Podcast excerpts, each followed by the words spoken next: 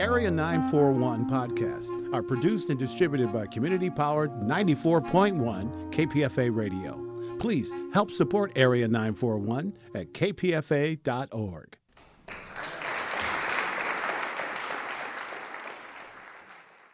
I'm Richard Wolinsky.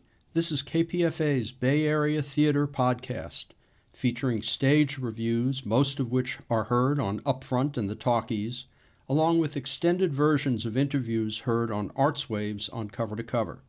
My guest is John Fisher, Artistic Director of Theater Rhinoceros, the longest running queer theater in the world.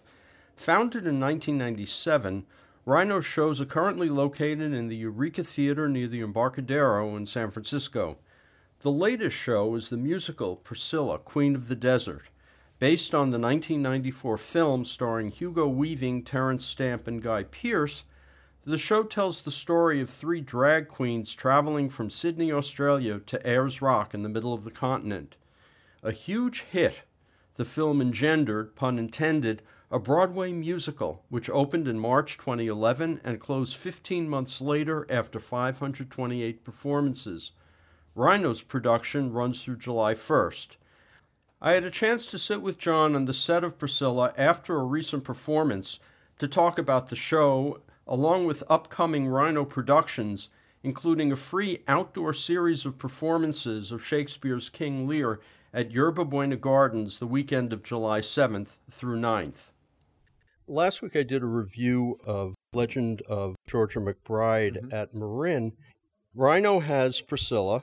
Marin has Georgia McBride. Right. SF Playhouse is doing La Cage aux Folles. Uh-huh.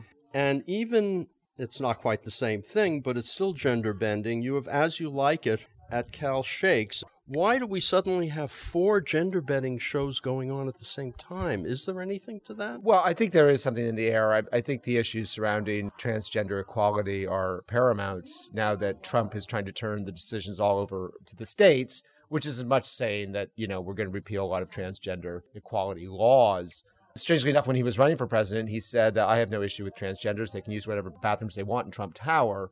But now that he's president, he's basically empowering the localities to legislate against a large segment, an important segment of the queer community. And I think that the theater community, being a haven for queer people, is of course responding. There was a time when drag or transgender, well, they're two different things, obviously. Obviously, obviously. When drag was kind of a major part of the gay subculture. And it seems now, I mean, with at least in areas like Bay Area, yeah. that gay life is kind of mainstreamed and drag as it was when we were younger seems to be fading. Am I wrong about that? I think the nature of it's changing. When the theater was founded, when Theater Rhinoceros was founded 40 years ago by Alan Estes, he, as artistic director, said there will be no drag at Theater Rhinoceros. Really? Because he felt like drag was identified with, you know, like drunk queens getting on top of a bar, singing some, lip syncing some song. He said, This is theater we're doing. We are doing theater, legitimate theater. So he spent a lot of time trying to divorce queer theater, as he defined it then, from the idea of somebody putting on a dress and saying they're performing. Subsequently, of course, drag has become, I think, core to a lot of queer theater experiences. And I don't know. I mean, I think that there's more drag off stage. Drag is now not just drag, it's part of it's the outward expression of transgenderism, it's part of gender fluidity, it's part of gender fuck, if I can say that word on KPFA. It's, it's a part of so many things now that it's no longer associated with theater exclusively. But I don't think it's fading from theater. I think it's still there. I just think that there's um, there's sort of separations and depictions. I mean, you mentioned some shows, all of which deal to some extent with drag. I'm also not sure that it's as closely identified with being gay as it was. Now you can wear a dress and claim that you're not claim, but say that you're straight with the degeneration of pronouns and traditional identity categories, I think drag itself is breaking down. It doesn't have quite the potency for queer people as it once did, as a as sort of a revolutionary form of expression. We're seeing two different shows here, the one in Marin and the one mm-hmm. here yeah. at Rhino, the Eureka. And that one, the on scene drag show is in Panama City, I was watching it and I'm going, okay, the actors in the other scenes are terrific, but having seen drag when I was young, I'm going, mm, not quite, yet you seem to nail it more here. I'm wondering if that's just the plays? I, I can only speak for this production. I, I haven't seen the production, Marin. All of the actors in this production have a great love of their characters and expressing themselves through drag. And I won't say which, but some of the leads have never done drag before. Never, never, never. I mean, they've never performed in a show in drag. Had they ever done just dressed up like that? I don't know. It was an exciting challenge for them. And they really jumped into it, you know, finding new dresses, finding new makeup, you know, ways to walk. I mean, I think that for them, it was an exciting, new, great thing to do. Mm-hmm. And I was shocked. I mean, I thought these were three men who probably had performed in drag on stage before, done drag off stage, but there was, I realized that they had not done drag roles before. And I was shocked. And I think that that joy is communicated, the liberation of it. So I don't know. It's hard to say. I mean, I, I still do believe there's something inherently valuable and necessary and important and qualitatively different in a queer theater putting on a queer play than in a in a theater that's identified as something else or identified more broadly put in a queer play. Which is not to say that we have the language and we have an entitlement to it. There are many people in this play who are not queer. But I think that why we're doing it is perhaps for a reason more multivalenced than why a non-queer theater is putting on a play. Uh, they might be putting on to be political or to be provocative. We're putting on for all those reasons, but also because it's where we feel comfortable. It's home for us.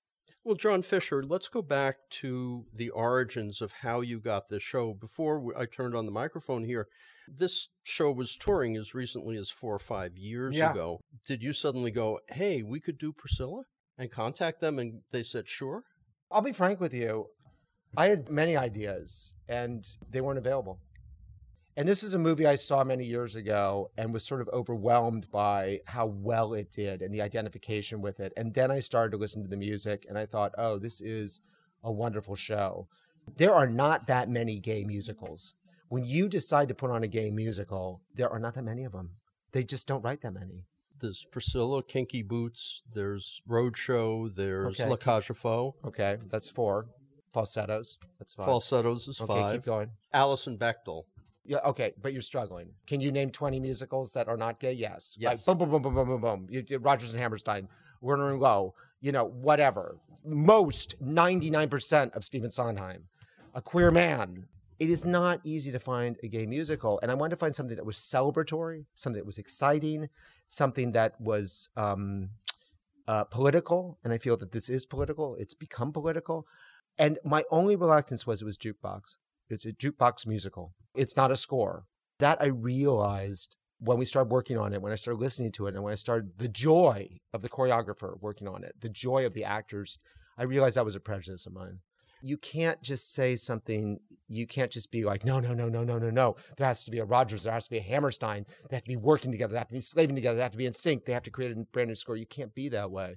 It's an entertainment that embraces a queer sound and that's enough. The other element of this for Rhino is that this is a show that focuses on costume, which yeah, means yeah. is that the bulk of the budget other than actors? No, I mean this bus that we're sitting on. We are currently being interviewed. I'm being interviewed in the Priscilla Queen of the Desert bus. Richard and I are sitting on a bus. This bus was was a real triumph of construction. This bus doesn't fit through that door the loading door this bus doesn't fit through. It had to, to come, build it here. It had to come through in pieces and be assembled and finished and decorated. And I think everything was an extension for us. There's 15 people on this stage. There's a, a choreographer who choreographed 22 dance numbers. Yes, the costumes I think pop and seem to grab the glory, but I worked with an incredible costume team and they did miracles. All those hats, all those hats, all those hats how much do you think those cost? Three hundred dollars. Isn't that amazing? It's like, it's like, I can't. It's like it's like what Beach Mike of Babylon dreams of. I mean, I, I'm just so proud of the hats, and Glenn, he just figured it out. Why I've got you here, John Fisher? Have you worked out the schedule for next season? We're doing a new play that's set in West Oakland by its local playwright, and it's about the transgender African American community in West Oakland. I'm really excited about that because a local playwright, a local story, a local event, which is West Oakland, is getting gentrified. And those of us who grew up here was like, it will never happen in West Oakland. It's going to happen everywhere else, but it's never going to happen in West Oakland. I ride my bike through there. I'm like, it's never going to happen here. It's impossible. And now it's even happening there. And that's a loss of something. The great AIDS play, in my view, is The Normal Heart. And we're going to do that. It's great, great drama. It transcends even its subject. And that's had a recent famous Broadway revival also. And it's sort of come back into the into the parlance. So yeah, I mean, we do have a season that we're moving towards. We have one more play in this season, which is Lear, which is being done outside at uh, Yerba Buena Gardens as as the next in our kind of series of shows that we do outside at Yerba Buena Gardens. That is July seventh and eighth at seven o'clock and July 9th at one o'clock. There's only three shows. It's part of the Yerba Buena Gardens Festival, so it's a co-production between Theater Rhinoceros and Yerba Buena Gardens Festival. It's a full production of Lear. The way we do it is the the audience moves around with the show to the different locations. You did that once before. We did that with Timon of Athens, which we turned into a musical. We did that with Titus Andronicus, which we turned into a musical. This one we're doing straight. Forgive the word, but we're doing it straight. It's Shakespeare's King Lear. Does that have any affiliation? Are you bringing in anything queer from? Yeah, there are queer elements to that. You know, people who see it will see it. But mostly it's the story of a governing family that's so wrapped up in its own shit it's not taking care of the polity, which I think is a real issue in this world right now. It's happening in Britain, it's happening in this country. It's like we have these families, these dynasties that rule, and they're so wrapped up in their own family dramas, their own court cases, their own businesses that the polity is sort of left to itself. I mean, even even the Pentagon now is left running the wars. I mean, you know, the, the government's saying, you know, you can't just let the Pentagon make decisions it's like our government's sort of on autopilot while this sort of personal drama takes place. And I think that's what's happening in Lear. And Lear, of course, realizes there's street people out there. He, he's thrown out in the wilderness and he suddenly realizes there's this whole population out there that he's never never thought about. Is there any similarity in the, the way you direct, say, Shakespeare or Priscilla versus, I mean, Priscilla and your own shows have a similarity. Yeah. Uh-huh. But when you're dealing with Lear yeah. Is that a completely different kind of world for you? I joke. I, I say they're they're the same play, basically. I mean, Priscilla and Lear. It's an adventure of discovery. You know, they're big, big cast shows. Yes, of course. Of course, though. With Priscilla, I really had great collaborators. The music director and the choreographer, Dan Fayer, the music director, and AJ Mitchell, the choreographer to watch them work with this cast, Dan was ruthless about finding voices. I saw so many actors, and I was like, "Oh, that person sounded pretty good." Dan was like, "Nope, nope, nope, nope, nope, nope." He said no to so many people. Some people who were my friends who I brought into audition. He didn't say they can't sing. He said they're just it's not right. They're not right. And he put together this group of people. I was like so frustrated with him because it took so long. But then we got him in the room for the first rehearsal. They sounded beautiful. I say it was like the Mormon Tabernacle Choir without all those Mormons. It was beautiful. And then AJ Mitchell came in, and it was just like he would whip up a dance number. He works so fast and gets so much out of the dancers, and then drills them, drills them, drills them. It, for me, it was a collaborative process. It was just like I felt sometimes like my contribution was was not minimal, but it was more sort of global. It was to pull everything together as opposed to micro. With Lear, it's much more along the lines of what one of my own things. My my fingers are in everything. They're in everything because there's no there's no choreographer, there's no music director. It's us and Shakespeare, and Shakespeare's tough. He's a tough taskmaster. You know, he's just like da da da da da da da da. You know, it's like you know, but he's so clever. And what I love about Lear is it's really it is like Priscilla. It's like it's always something new and surprising. People think it's this play about people having making long speeches. It's a play about people like fighting and grabbing each other and gouging each other's eyes out and stabbing each other and you know cheating on their husbands and it's just it's it's like it's like a it's like Hamlet is his play where people just sort of sit around and talk but in Lear it's like they are just like ferocious and they're they're horny and hungry and tired and sick and violent and I love that about it so in many ways he is as much of a theatricalist as the people who created Priscilla. He's really concerned with entertainment. And that's what I admire about him. So, in a way, it's much more similar to my own stuff than it is to Priscilla. In Priscilla, did you go back to the movie? I did watch the movie. The movie's wonderful. The takeaway from the movie is the ping pong balls. And I think you can hear in the audience when they see her come on stage, they're like, oh, are they really going to do it? Are they going to do it in the musical? Right? Because it's all about the ping pong balls. But the movie, I just was so struck watching it again by the humanity of both Guy Pearce and Terence Stamp. They just really seem to bring sort of a joy to their roles. And I'm so proud of Daryl and Charles for capturing that in completely different ways from the original actors. Well, Daryl's performance was a little bit like uh, Stamp's. He did the English accent like Stamp, but I just think Daryl has his voice is so beautiful. And then of course Rudy taking that that role which is sort of the engine behind it all and finding the sun. and and Rudy is so good at the emotion. What I was so grateful for is watching three such distinct performances. And I think that movie the performances are all the three performances are wonderful. Then seeing them recreated by these actors. Actually, I'm not crazy about the lead in the movie. I never liked him that much. I think he was Mr. Smith in The Matrix. Yes. And he he found himself in villains. In The Matrix, he is creepy as hell. And therefore I love him because he lands that. But in the movie, I was like, eh. and I'm so I'm so proud of Rudy because he just has that vulnerability that I love so much. And the other thing I love about the three leads is they all sing in three different ways. They dance in three different ways. I mean, they'll do choreography, but if you look carefully at them, they're it's like a history of dance. You see dance from the 70s, dance from the 90s, dance from now. You see three generations of dance. Not that they necessarily represent those three generations. Their approaches to dance are so distinct and wonderful.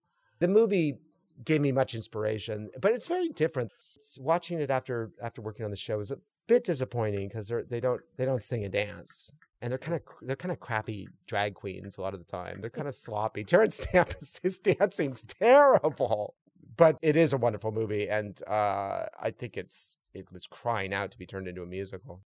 Next season, there's Normal Heart. Yeah, there's the Oakland play, the Legend of Pink. It's called Legend of Pink. The Legend of Pink. And do you have other shows absolutely scheduled now, or um? I'm trying to find another piece for Catherine Wood. I don't know if you saw Gertrude Stein with a companion. I would like her to do another famous lesbian play. Uh, she just landed that so beautifully, and I've got something in mind. But I do have other things in mind. I just, it's like you know, I have to you know get the pieces together. And Lear is Lear is um, playing at Yerba Buena Gardens. It's an outdoor production, and it plays uh, July 7th and 8th at 7 o'clock and July 9th at 1. And it's it's Lear. It's an hour and a half long, so it's a cut Lear. It's not the four hour Lear. The rhino.org, if you're interested in that. Lear is just show up. It's free. It's a free event. The Yerba Buena Gardens Festival is this wonderful music dance festival. Every weekend there's a new event. And we are, I think we're the only theater thing that they do and Lydia Lucero is the producer. She's wonderful, and everybody there, Marcello and Steve. It's like this great, great team, and they do these great things. So go there every weekend, but we're there just that one weekend. I think the nighttime performances are best because we start in the light and we go into darkness, and we use the fountains. I mean, we have control of everything in the park. So it's sort of like it is the journey of Lear. It starts kind of fun and everybody's a happy family, and then it just gets darker, darker, darker, and ends in insanity. And as that happens, it's a long day's journey into night. That's what Lear is.